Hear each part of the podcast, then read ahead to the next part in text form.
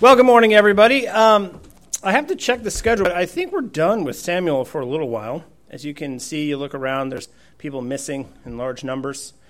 So, usually in the summer, we, we set aside whatever large series we're doing and we take up a few topical things. It just happens to be Ascension Sunday today. Uh, so, this is one of those times where the church calendar chooses our topic for us. So, we'll be talking about Jesus' ascent into heaven and what that has to do with you making toast in the morning. Because it does. Christ is in heaven, and so you can make the best toast in the world. If you have a Bible, we'll actually be uh, looking at Acts chapter 1. This is not just going to be a topical sermon, we're actually going to look at Luke's text in Acts about the actual ascent. Last year and the year before, actually, two years in a row, it was such a profound topic. I talked about what happened when, when Christ got into heaven, what he was doing for a week before Pentecost. So if you want to reference that, that's on the on the website, that sermon. Today, what we're going to be doing is actually looking at the last thing he did before he left and the nature of his departing and what that means for us. So, Acts chapter 1, we're going to be looking at verses 6 through 11. But before we do that, let us pray together. Father, we thank you so much uh, for Luke. Uh, we thank you, Lord, that he recorded the ascension for us, that um, we are able to meditate on it. This revelation is deep and profound, Lord, and it is uh, worthy of you to have your people read it, to memorize it, to consider it, to meditate upon it, Lord, and to understand what it is that you have accomplished and what it is you are accomplishing through us and how you're accomplishing it through us. We Pray that as we consider uh, the Spirit, the, the forgotten God this week and next week, that we would rely more upon Him, that we would not quench Him, Lord, but that we would, um, having received Him, live accordingly. We pray all these things in the name of your Son, and amen. Now, I, I read years ago, actually, in art, I was in an art history class, and there, and there was this atheist art history teacher I had, and she made a profound point that I thought was really important. She said you can tell a lot about the different Christian traditions based on their symbol for Jesus. I thought, that's weird. At the time, I wasn't a Christian. I didn't really understand what she meant, but she went on to explain. You know, the Catholics worship a Jesus who's still being crucified. Right? The crucifixion is still the symbol of Catholicism. And, and that has led to a, a martyr like, defeated, uh, ideology, essentially. And, and Protestants, once the Protestants started painting, they paint a lot about empty tombs. They print, and, and, and that tells you a lot of, about salvation and, and the fact that Jesus isn't dead. They, they believe that he is, he's not there hanging on a cross, he's alive. Now, I find that this is actually quite true. Christians, you can tell a lot about different Christian denominations by their symbol for Christ. And I think it's important to understand what the Reformed symbol is. we are, for the most part, a Reformed church. And what is the symbol? What, when we think of Christ, because we're not allowed to make pictures of him, what is the thing that we picture? Well, I want us to picture a glorious throne, the most glorious throne you've ever seen on the highest peak that you can imagine in all of the cosmos. And that Lord who is, yes, in fact, been crucified, who, who did, in fact, come back to life, didn't remain here. He is somewhere right now, doing something right now. And more importantly, he expects you to be doing something right now. That's why he went back. Right? As long as he was here, it was just him.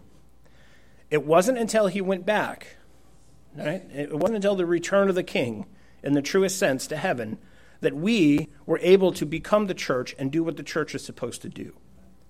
Now, the ascension is a boundary and a transition. It brings Jesus' earthly existence to a close, and it marks the beginning of the Holy Spirit's coming as Jesus' ongoing presence on earth. That is why Luke, the only one who describes the ascension, no one else talks about it. But he both ends his gospel account with it and begins Acts with it. And that's important. It's a transitional point. He includes it in both books. It's at the end of Luke when, when God, when Christ has returned, and the end of that period, it, it's the high water mark of that period, and it's the beginning of an entirely new period. Uh, as, as Jared years ago helped me to understand, the book of Acts should not be called the Acts of the Apostles, it should be called the Acts of the Holy Spirit. That's what it's about. Luke wrote volume 1, volume 2 of the Spirit's work in human history. So, first you have the Gospel of Luke, and the Spirit is empowering Jesus, and then you have the book of Acts, where the Spirit is empowering the church. And the thing that's in the middle that hinges them is the ascension of Jesus Christ. The ascension completes the cyclical U shaped life of the incarnate Christ. The incarnation is meaningless if he didn't go back. It doesn't matter that we have an incarnate Lord if he didn't return. Right? It's a U shaped ministry. He comes down so that he can go back, he descends so that he can ascend. Okay? And this is what brings completeness and closure to his ministry. In John 6 Jesus speaks of the Son of Man ascending where he was before. It's important. I have to go back. I can't stay here with you. Ephesians 4:10 says he who descended is he who also ascended far above all the heavens that he might fill all things. Why did he go? So that he might fill all things. As long as he was still here, he couldn't fill anything. I mean maybe a bucket of water. But he could not fill his people. He could not fill your heart and my heart. He could not fill the church. He could not fill the world until he went back to his throne and took up his lordship. He took up his crown. In the brief catalog of Christ exalting events in the hymn that's recorded in 1 Timothy 3:14, it's actually a hymn that they used to sing in the first century church. The climactic event at the end is that Christ was taken up in glory. Okay? He wasn't just taken up, he was taken up in glory. Why? Because this is the linchpin moment. This is the moment when he ascends where everything that had been is now going to be remade. He did what he needed to do so that he could return to heaven and from that point fill the earth with himself, with his kingdom, with his people. Our imagery, uh, other imagery associated with Christ's ascension into heaven, reinforces this sense of exaltation. When Jesus ascended, for example, he took a position of honor at the right hand of God the Father. The ascended Christ is far above all rule and authority and power and dominion and above every name that is named, not only in this age, but also in one to come. Ephesians 1:21. I'm going to read that again. It's one of those moments where I could just read this and we could be done. Right? We can go home and just think about this. Far above all rule and authority and power and dominion, and above every name that is named, not only in this age, but also in the one to come. Biden, Caesar, right? Henry V. There's a lot of great names. Churchill, nothing. Those names are nothing compared to this name. Those dominions are nothing compared to his dominion. His throne is the highest thing. Everything flows out of that. And, and, and, and, and until he went back, it was vacant. Until he went back, there was nothing flowing from it. oddly enough, I used to quote N.T. Wright all the time, and then for a short time, I, when I would refer to N.T. Wright, I'd say, as one commentator says. But I've matured, I'm going back to just saying it's N.T. Wright. So, as N.T. Wright says, the ascension is a central and vital feature without which all sorts of other things start to go demonstrably wrong. Where the ascension has been ignored or misunderstood, one can trace a slide into muddled and even dangerous ideas and practices. The ascension demands that we think differently about how the whole cosmos is, so to speak, put together. And that we also think differently about the church and about salvation. Now, I could talk about the fact that what happened? He gets on a cloud, right, and pushes uh, the penthouse button and just ascends Right? So, what, what N.T. Wright is talking about is there's a great deal about the ascension, and, and I suppose I'm, I'm foreshadowing what next year's sermon is going to be about. But how, what is the structure of the cosmos where he can climb on a cloud and suddenly go up to heaven? I, have said this before. If, if he was physically going to heaven to a place at this point, at this rate, even if he was going about 45 miles an hour, he will have only just passed Pluto. Right? I, I mean, where did he go when he went? Think about it. How did he get there? What was the Okay, we'll, we'll come back to that next year. What I want to talk about the fact that is, if you don't get the ascension right, you don't get Christianity right. That's the point. That's what N.T. Wright is saying. And where we have forgotten the ascension, we have forgotten Christianity.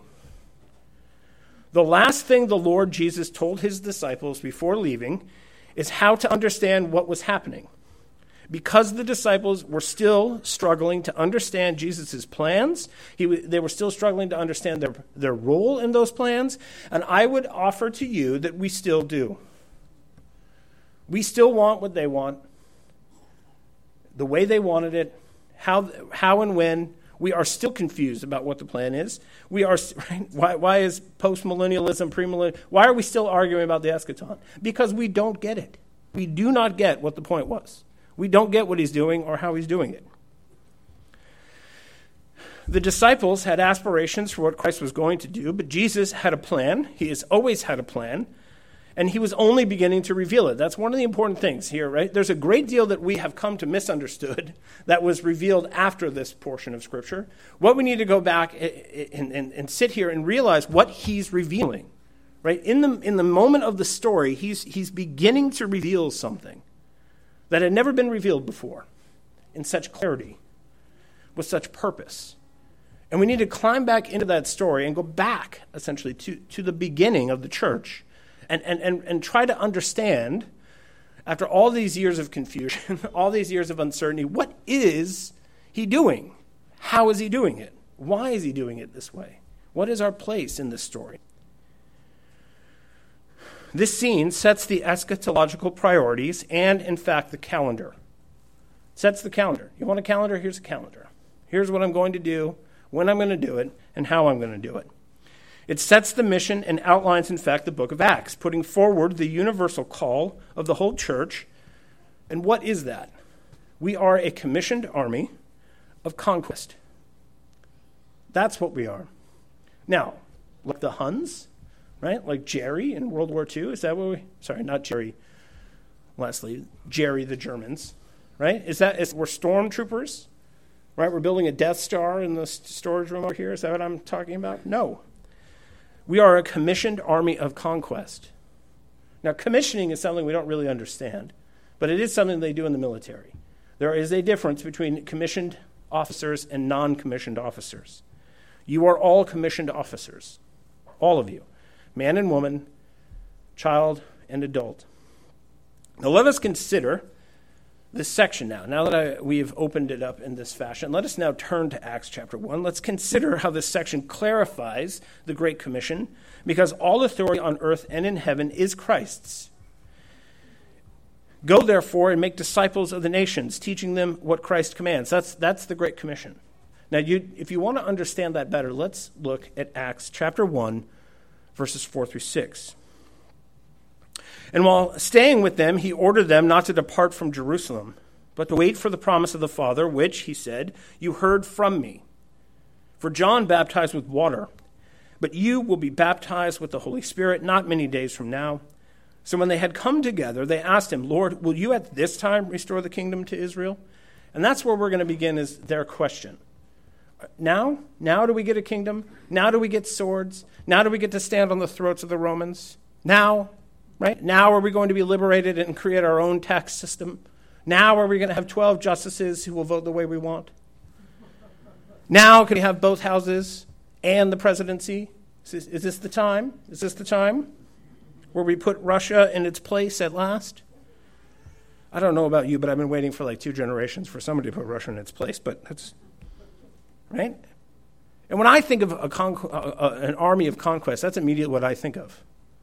Because I remember I was a little boy, and my father would go on missions in the army, and you know who we went and fought? Commies. You know who we still seem to be fighting? Commies. And, and is that the army of conquest that we're on? Right? When, when are you going to give us this kingdom where we finally don't have to deal with commies? I, I understand their question. The, the disciples are very confused because they have very real national interests that are very important to them. They're raised to think of nothing else. And, and here he is, right? I mean, I, this was back during the Mark series. Can you imagine a commander who, who has already died and come back to life that you can't kill? That can keep an army marching all the time because he can just take one loaf of bread and feed 5,000 people? Now, if, if, this is where, if, if I were one of the disciples, this is what I would have, been like, who's going to stop this guy? He can feed us with nothing. He never sleeps, right? He clearly uh, has the Father's ear and, and he can lead us now, and no one will be able to stop us. So, of course, this is the question they're going to ask. Is now? Now are we going to get a national Israel? Now are you you're the David who's going to come and have your mighty men and we're going to, to go on the march. The disciples asked Jesus when he would restore the kingdom to Israel because they concluded from his resurrection, they concluded from his statement about baptizing them in the Spirit that they had arrived at the end of human history, because this is what Jews always believed. The resurrection happens at the end. Jesus was resurrected, and if you read Matthew very carefully, the tombs were opened and all, all, the, all these dead people came out. So there was a general resurrection at his resurrection. And so clearly, this must be the end of human history, no? They were still expecting the restoration of a military and political kingdom that would drive out the Roman armies and restore national sovereignty to Israel. Forget the fact that so many people in the world don't believe. Whatever. That's not what we're talking about. We're talking about standing on the throats of our enemies. Central to Old Testament faith was the conviction that God would, in the end, fully restore his people to their inheritance in the land, right? Who cares about the world? I just want my acre. Right? That's it. Just take me back where Joshua was, where the people were, and, and, and right, they want a little chunk of land. That's it. But Jesus is thinking of the whole world. And that's the difference between the way God thinks and the way man thinks. Right? Can't we just have Texas just that, free of commies? The disciples want to know the date on the calendar when Jeremiah and Hosea and Joel's prophecies will be fulfilled and they will get their little chunk of land back and they will not have to deal with all these unbelievers. Now, such a question is selfishly nationalistic, betrays an eagerness for the end of history and an ushering in of God's perfect reign. And I think part of the rise of Christian nationalism is seen in this a desire to inaugurate a utopian Christian society where missions and outreach are unnecessary. You know what will happen? If Jesus came back now and we had a Christian society and it was theonomic, right, and everything was put in order, I would not ever, I, never again would I have to preach a sermon on outreach. And everyone would be like, yes, finally. No missions? Awesome. I can just raise my kid without having to worry about them playing with unbeliever kids. I could just go ahead and have a barbecue in my backyard and not have to worry about my unbelieving neighbors. Right? I could leave my house unlocked. How often is our nationalistic Christian ideas simply about the fact that we don't want to put up with unbelievers? We don't want to put up with the world anymore. We're sick of it. How many Christians want Christian institutions and government because it honors God? versus wanting them so that we don't have to deal with unbelievers anymore, delivered from the world entirely and yet in it, because that's what we really want. If you look down in the very corner of your heart, what you would want, what you really want, right? When, when he says, be in the world but not of it, you're like, yeah, that's what I really want. I want this world, but I don't want it to be full of sin. And, and the disciples, that's what they wanted. And for most of us, that's what we want. Heaven, I can't imagine what that's like. But I can't imagine what this world would be like if I didn't have neck pain. I can imagine what this world would be like if I didn't have to have hip replacement surgery. I can imagine what this world would be like if I didn't have to deal with commies. And, and how often is that what we want? When are you going to, to make all the bad stuff stop? When are you going to make all the unbelief belief? When are you going to make all this work that you want me to do to stop? At what point our personal interests and our postmillennial interests, where do our personal interests end and our postmillennial interests begin? Because you can dress it up in all the postmillennial talk you want, but really what you want is this world without sin, so that you can enjoy it without sin. At what point does one become the other? Now, do we want Christ's victory in the hearts of everyone? Do we want peace? Do we want prosperity and power? What is it that we want? We want everyone to believe in the Lord Jesus Christ, or do we want prosperity and power and peace? What the disciples want is heaven on earth now. They want triumph without battle. They want wages without work. They want a place where they won't be bothered and they don't have to do the toil of priests. They just want to be kings. Right? Priesthood priesthood, a nation of priests. No, I want to be a nation of kings. Right? That's what they want. And I, and I, I really want you to stop and think isn't that what you want? Don't you want to just be a nation of kings? So you can tell everybody what to do.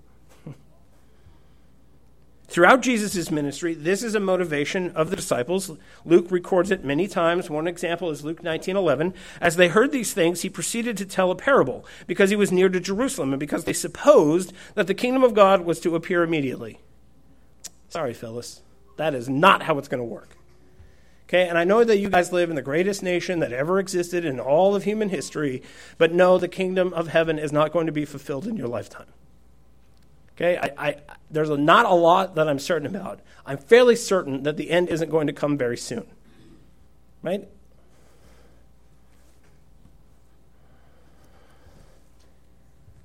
They want to be a nation of angels.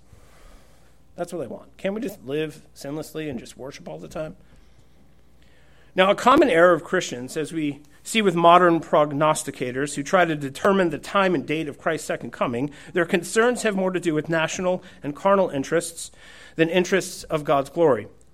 We want to know when Jesus will rescue us from this horrible place more often than we consider how he's going to change this place and thereby change us. Through the process of sanctification, through the process of conquest, through the process of being priests. The cessation of conflict without full victory is not his plan. Amid toil, we seek the toil to end in our flesh before the work is finished. But Jesus is the Savior of the world, not of Israel it's alone.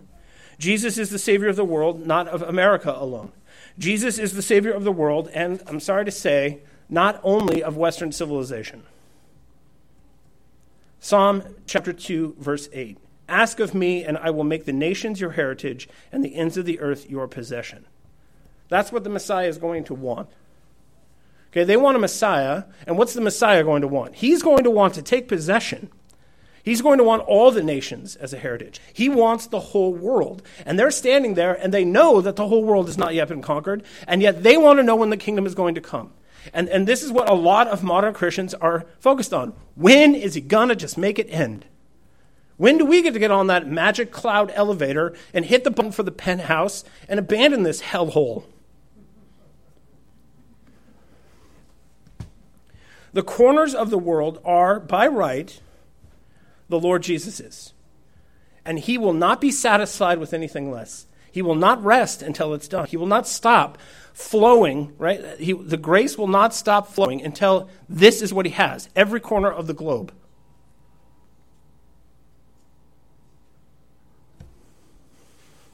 Is there a national emergency? We're all getting buzzed at the same time? That's not terrifying. yes. Speaking of national interests, the corners of the world are His. Okay? And, and by right, they're His. This is what it says in Philippians chapter 2, verses 8 through 11. And being found in human form, the, he humbled himself by becoming obedient to the point of death, even death on a cross. Therefore, God has highly exalted him and bestowed on him the name that is above every name, so that at the name of Jesus every knee should bow in heaven and on earth and under the earth, and every tongue confess that Jesus Christ is Lord to the glory of God the Father. Is that what you want? Is that what you want? Because there's a whole lot of people out there who are not bending the knee. There are a whole lot of people who the, the name Lord Jesus is not on their lips except for as a curse. Now, how often is what you really want in the kingdom, what you really want in Christendom, something other than this? By upholding those promises, oh, I'm sorry, go back. Throughout Judea and Samaria and the world, it says. That's where they're going to be witnesses. I just have this little plan, guys. I'm going to go in a minute, but I just have this plan I want to tell you. First, I want you to start in Jerusalem. Okay? Good. Samaria is next. Oh, and then the world. And they're like, what?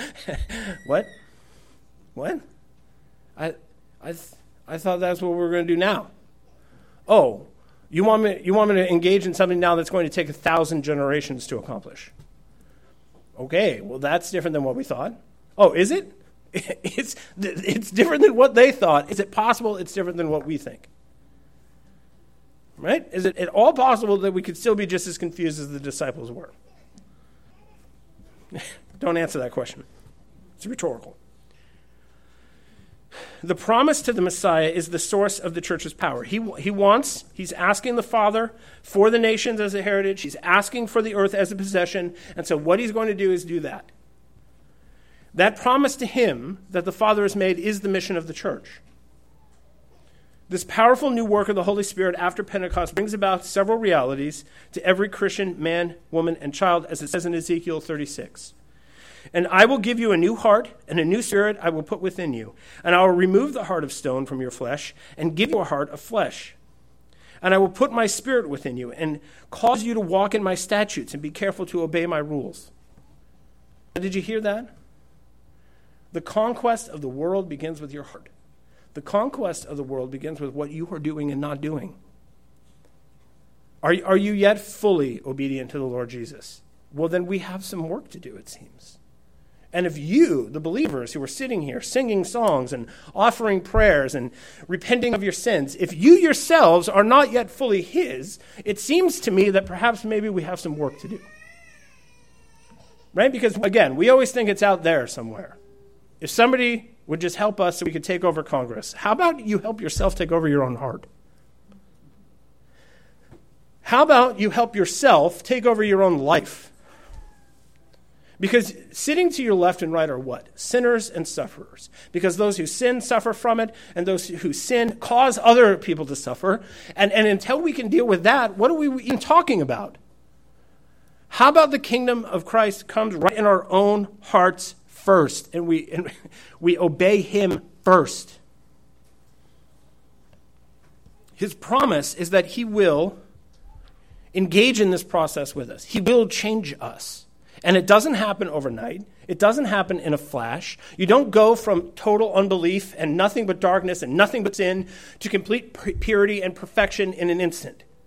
It takes your lifetime, and then you're still not done. And so, do you think that the world is suddenly going to be transformed in a generation? By upholding those promises, Jesus turns them into a command. He's commanding them to do something. Be filled, go forth, do my will. Be filled with the Spirit, have a heart after God, and God's heart is for the whole world. Now, here, let me, uh, let me, let me challenge your theology for just a moment. You good little reformed people, I love you. I'm with you on this one. I'm sitting right next to you while you're hearing this. 1 Timothy chapter 2 verses 3 through 6. This is good and it is pleasing in the sight of God our Savior, who desires all people to be saved and to come to the knowledge of the truth. For there was one God and there was one mediator between God and men, the man Christ Jesus, who gave himself as a ransom for all, which is the testimony given at the proper time. Now, is that what you want with the coming of Christ? Is that what you want when you think about the kingdom? Is that what you want when you think about the church and what the church is doing? That all people would be saved. Christ bridles their curiosity and ours. He reminds us of the glorious things that He has revealed. He points us in the direction that we ought to go and says, Go. His commandments tell us how we ought to occupy ourselves, how we ought to employ ourselves in his service. Therefore, he commands his disciples to wait for the fulfillment of the promise that he would send his Spirit and to be diligent in executing the office that receiving such promise necessitates. You can't get the Holy Spirit and remain as you were. You can't get the Holy Spirit and then he starts to go to work on you and you think, what in the world is this? Because where he is, the spirit of the world cannot be. And, and the more that you eat at this table, the more the delicacies of the world taste bad. And you want to spit them out and you want to get rid of them. And we shouldn't be shocked by that. We should help one another along in that process. Jesus says to be witnesses. Witnesses. To be a witness is to speak from personal knowledge of facts as well as their significance the apostles, as eyewitnesses of his life and death and resurrection, were witnesses in a very special way. But those who benefit from the work of Christ become witnesses de facto because they are filled with the Holy Spirit, as it says in John 15. But when the Helper comes, whom I will send to you from the Father, there's the promise, the Spirit of truth, who proceeds from the Father, he will bear witness about me. And you also will bear witness because you have seen me, uh, you have been with me from the beginning. Acts chapter 5, verse 32. And we are witnesses to these things, and so is the Holy Spirit, whom God has given to those who obey him. You are his witnesses. If you aren't going to go out and testify, who is? What else do you have going on that's more important than that? And I'm not just talking about, okay, well, now what we're going to do is we're all going to get our Van Til out and we're going to get our apologetics books and we're going to go and be witnesses. Is that what I mean? No. How about you sit down with your spouse and you repent of some sin and you receive forgiveness from them and you witness to them the power of the gospel? How about you sit down with a neighbor and you love them simply because they're made in the image of God?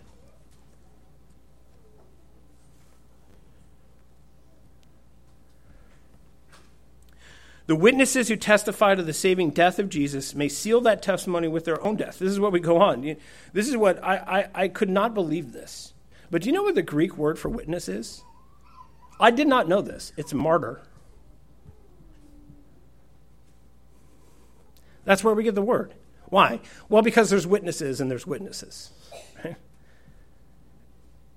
There's witnesses and there's witnesses. How, how do those people have have you, have you heard stories of the martyrs? How do they have the power to do what they do? How are they there being burned and, and the hand that had signed the document stating that they didn't really believe and they repented of that sin? There's, there's these martyrs. Have you heard of these guys? And they had signed, oh, I don't really believe in Jesus. And then they recanted of their recanting, I suppose. And then they end up dying for it. And, the, and, and as they're burning, the first thing they do is they have the, the wherewithal to stick the hand that offended God into the fire first. Now, there's witnesses and there's witnesses. But what I want to what I want you, respectable middle class Americans, to understand here is that this is right. Dying to yourself is the whole concept. Somebody who's willing to die because because Jesus is who he says he is. He is doing what he is doing. Right. We're going to witness to this fact, and what I'm going to do is give up myself. What I'm going to do is turn away from my will. What I'm going to do is turn away from my plans. What I'm going to do is I'm going to martyr myself every single day. Now, now that's a church doing something. That's a church that's going somewhere. And that place is heaven. Philippians chapter 2 verse 8 and being found in human form he humbled himself by becoming obedient to the point of death even death on a cross and it's no wonder that he says then, okay, take up your cross, take up your martyrdom every day and follow me.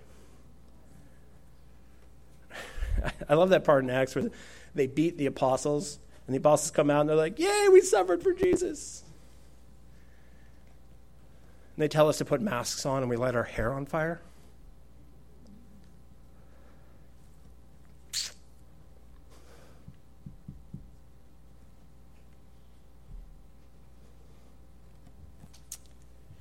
There's witnesses and there's witnesses.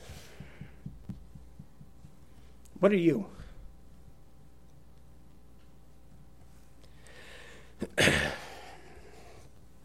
the essential resource to witnessing as a Christian is the Holy Spirit.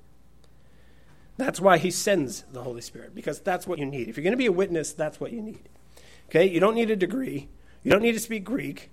You don't need to memorize Van Til. You need the Spirit of God. Now, do you have that? Then you're a witness. If you have him, you're a witness. One commentator stated it succinctly this commission lays an obligation on all Christians. The Christian church, according to Acts, is a missionary church that responds obediently to Jesus' commission. You are commissioned. It's not whether, you are.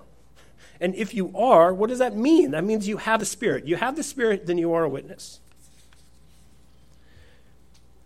And what did those witnesses go out and do? Actually, what do we go on to read in, in, in Acts? That, well, they conquered Jerusalem. You know what they did? And then, and then they, they, they marched out and they took Samaria. And then after that, they, they went to the four corners of the known world.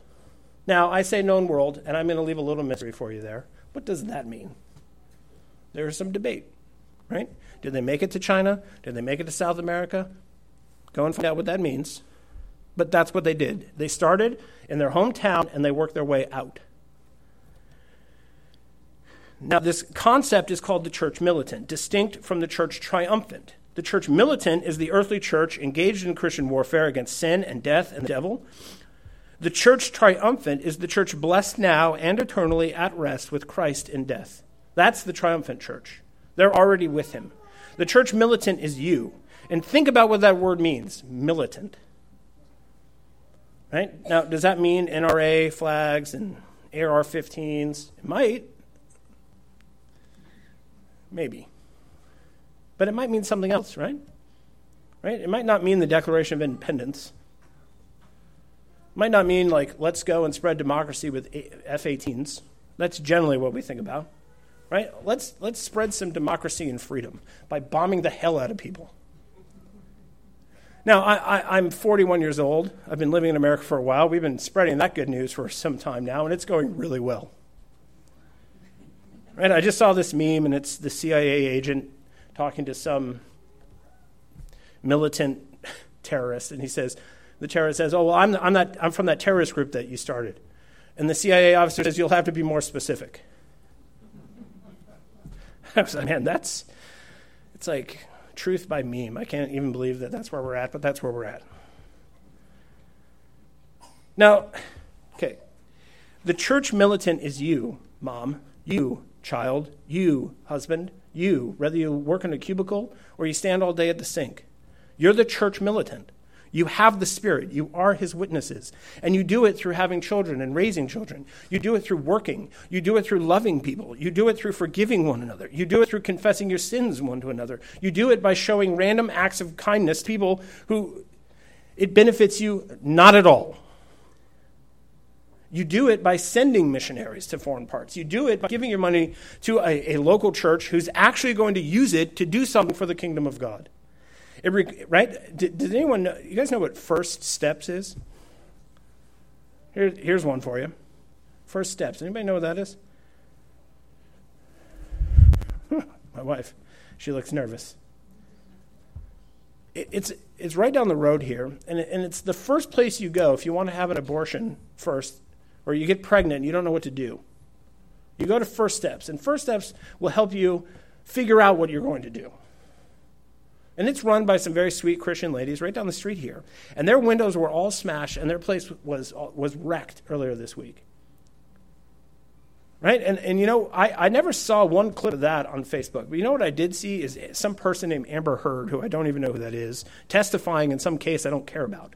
And I saw 5,000 clips of that. So, do you think that we might be distracted from what's really going on, the war that's really happening in our own neighborhoods, in the neighborhood in which our actual church exists? There are witnesses, and there are witnesses. Calvin says it very clearly Let every man therefore apply himself in his work which he hath in hand. Let us fight stoutly under Christ's banner. Let us go forward manfully and courageously in our vocation, and God will give fruit in due time and tide. What, whatever it is you're doing, you're a missionary. Whatever it is you're doing, you're a witness. So, witness, testify right there to yourself, testify right there to your spouse, to your children, to your neighbors. Testify at the local church. Put it in order. Testify as a church then to Christendom and put it in order, and so that Christendom can get back to the business of doing what it's supposed to be doing, which is putting the world in order. Why? Because our king is the king sitting on a throne on the highest peak in the highest heavens over the entire cosmos.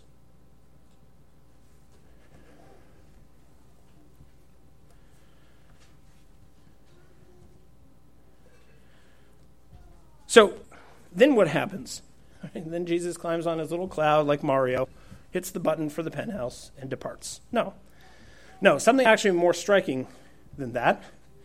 Acts chapter 1, verse 9. And when he had said these things, as they were looking on, he was lifted up, and a cloud took him out of their sight.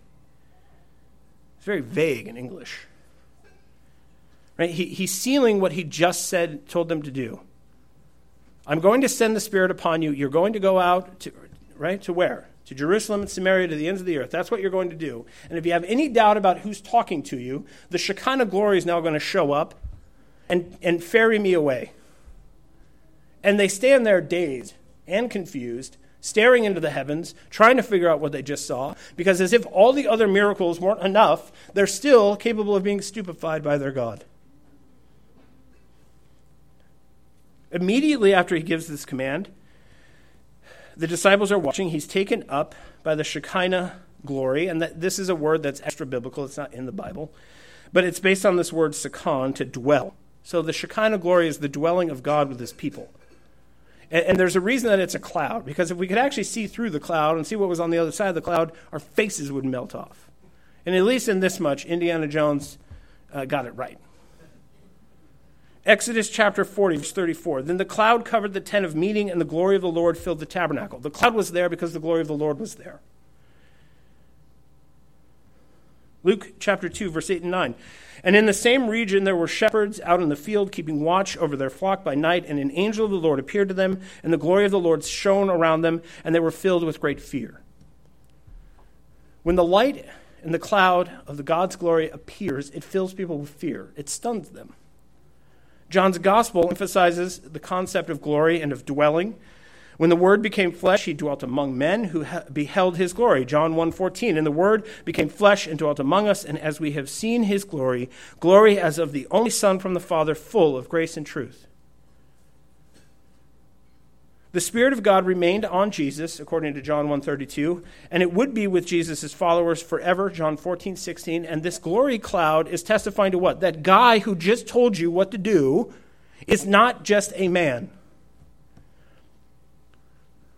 The glory of the Lord, the light of the Lord, comes down and envelops him and carries him away. Just in case you were getting a little used to having Jesus around, you forget a little bit who he is I wonder if that ever happens to anybody. What he does is he right he gives this command and then he departs in an unbelievable way that leaves them still stunned. The, how could they still be stunned by anything he's going to do? I have a hard time believing that. Like if he if he did that joke where he takes his finger and takes his finger off and puts it back, but he was really doing it, I'd be like, I mean, at this point, I'm not kind of shocked by anything you do, bud.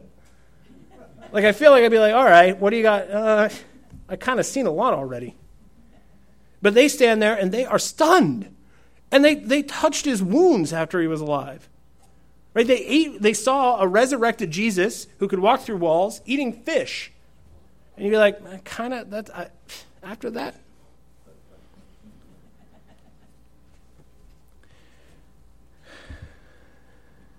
Christ is the kind of glory of God. It is the dwelling. But and, and, and this is how what we have to everywhere he goes, the light of God, the glory of God, the presence of God is there.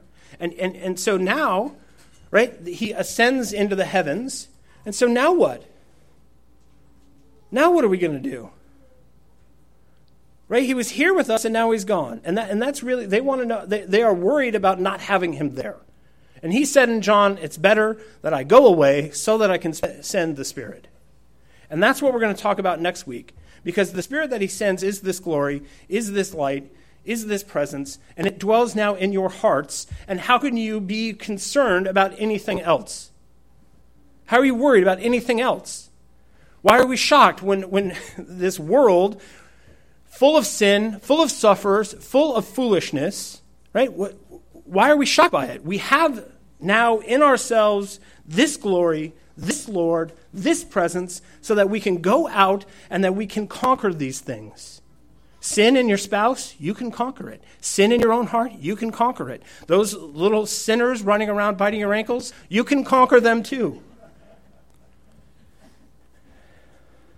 Right? The world, we're working on it like a wave. It's like a little wave, just a little crash here, crash there, and eventually what do you have? Right? You take a big boulder, you stick it on the edge of the ocean, you come back four generations later, is it just a big boulder still? No, there's a cave carved into it. I, I, I saw this when we were on the Oregon coast. There's caves and giant rocks. Why? Because this just this little water came splashing up, one little generation at a time. It's like a little chunk.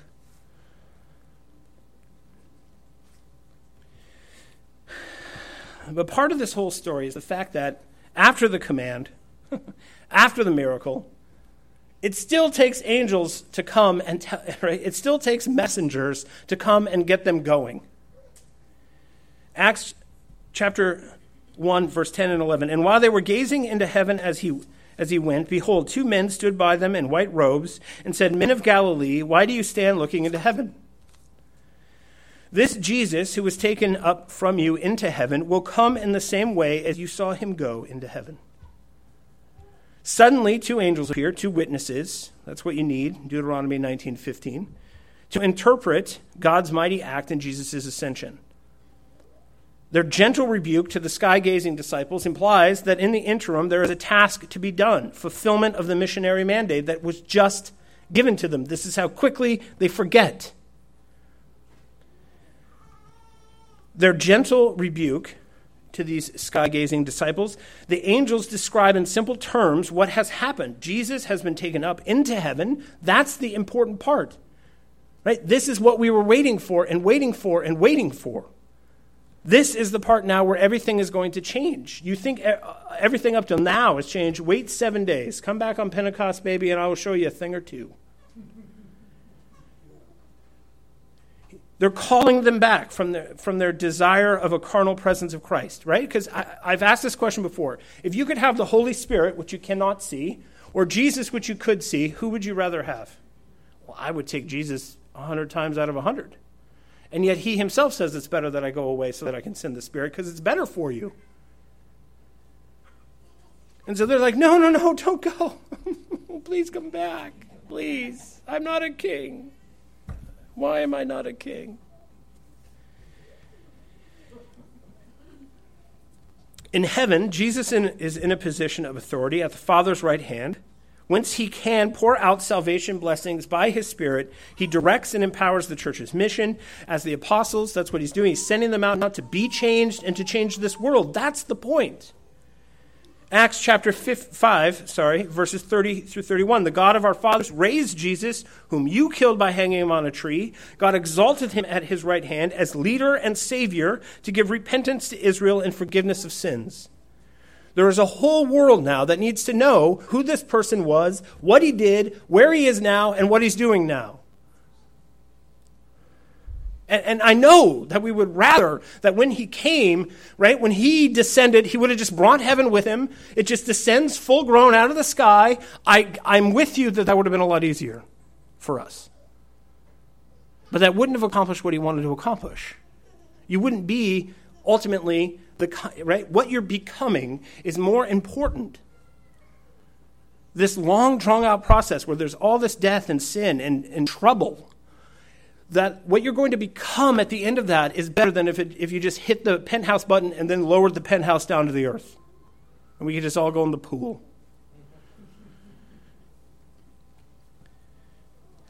It's important that he took the flesh with him to heaven. It's not enough that he just wore right, a meat suit when he walked around on earth. He became a man, is a man, and will always be the God man. Hebrews 4 14 through 16. Since then we have a great high priest who has passed through the heavens, Jesus, the Son of God. Let us hold fast our confession. For we do not have a high priest who is unable to sympathize with our weaknesses, but one who in every respect has been tempted as we are, without sin. Let us then with confidence draw near to the throne of grace, that we may receive mercy and find grace to help in time of need. He is sitting there now, and he has his flesh. He knows. He knows what you're thinking. He knows what you were tempted with. He knows what you succumbed to because he's on both sides of that coin. He, he was tempted in every way that you were tempted, and on the cross, he endured every sin that you and everybody else is going to commit. He's like, I get what's going on right now. Here, let me, by my, the power of my spirit, in your heart, change you. Now go forth and do likewise. And by that same Spirit, we go into the world as the church militant and we bring it all under His banner, all under His domain.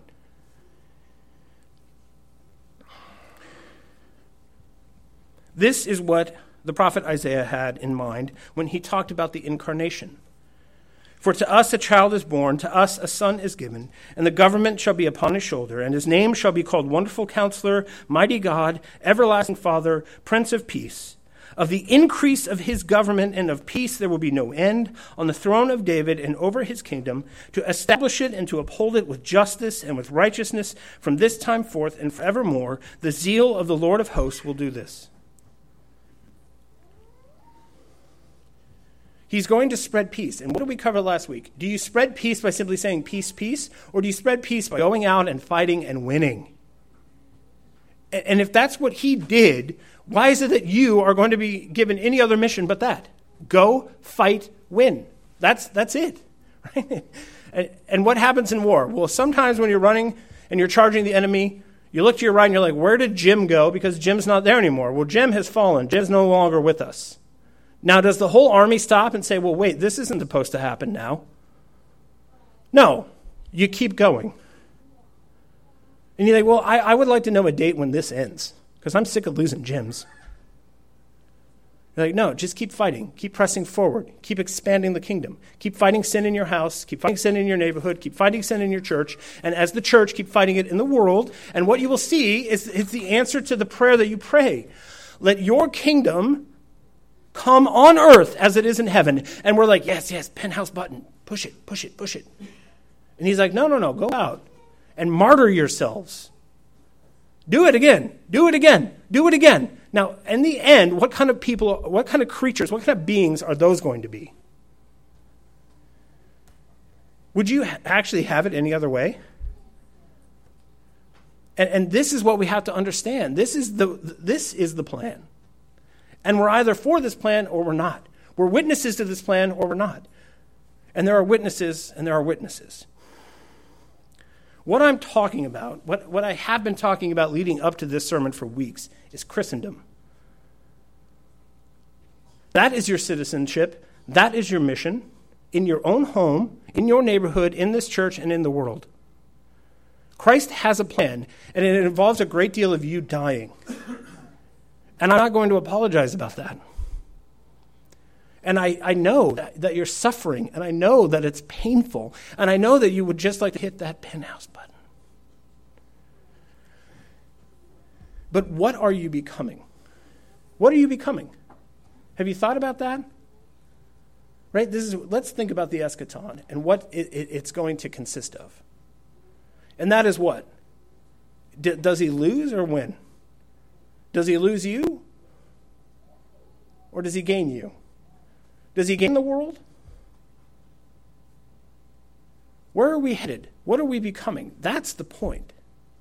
And, and you become that by the power of His Holy Spirit, submitting to Him. And that's the only way.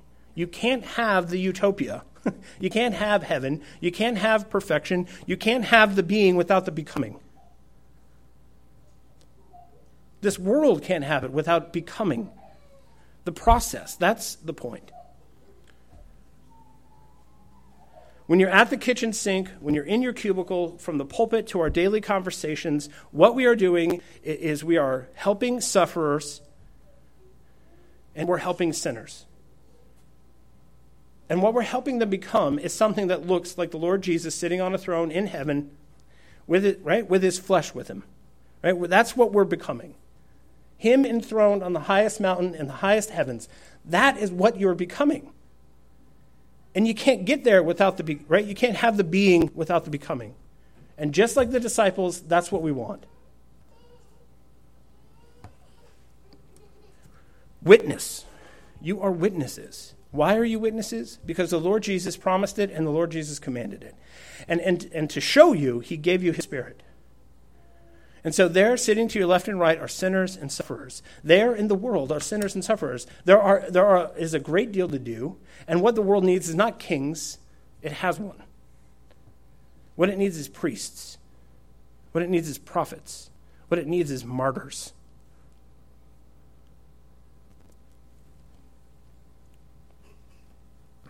Go and testify to that. Go and testify to that. And that's how you become ultimately the thing that you really want to become like Him, with Him, forever. Amen. Father, we thank you for the ministry of Luke. We thank you, Lord, for the book of Acts. We thank you for the Lord Jesus, his descending and his ascending, Lord, his incarnation and his ascension, and everything in between. I pray, God, that as we go from here, that we would be mightily convicted in our flesh of our worldliness, Lord, of our desire to have the being without the becoming, to have the reward Lord, without the race, to have the victory without the warfare. I pray, God, that you would cleanse us, that you would show us that the spirit that you have given us is not a spirit of fear, that the Lord Jesus is not far off, that he is near at hand, and Lord God, that we are empowered to become what you promised we would. We pray all these things in the name of your Son, and amen.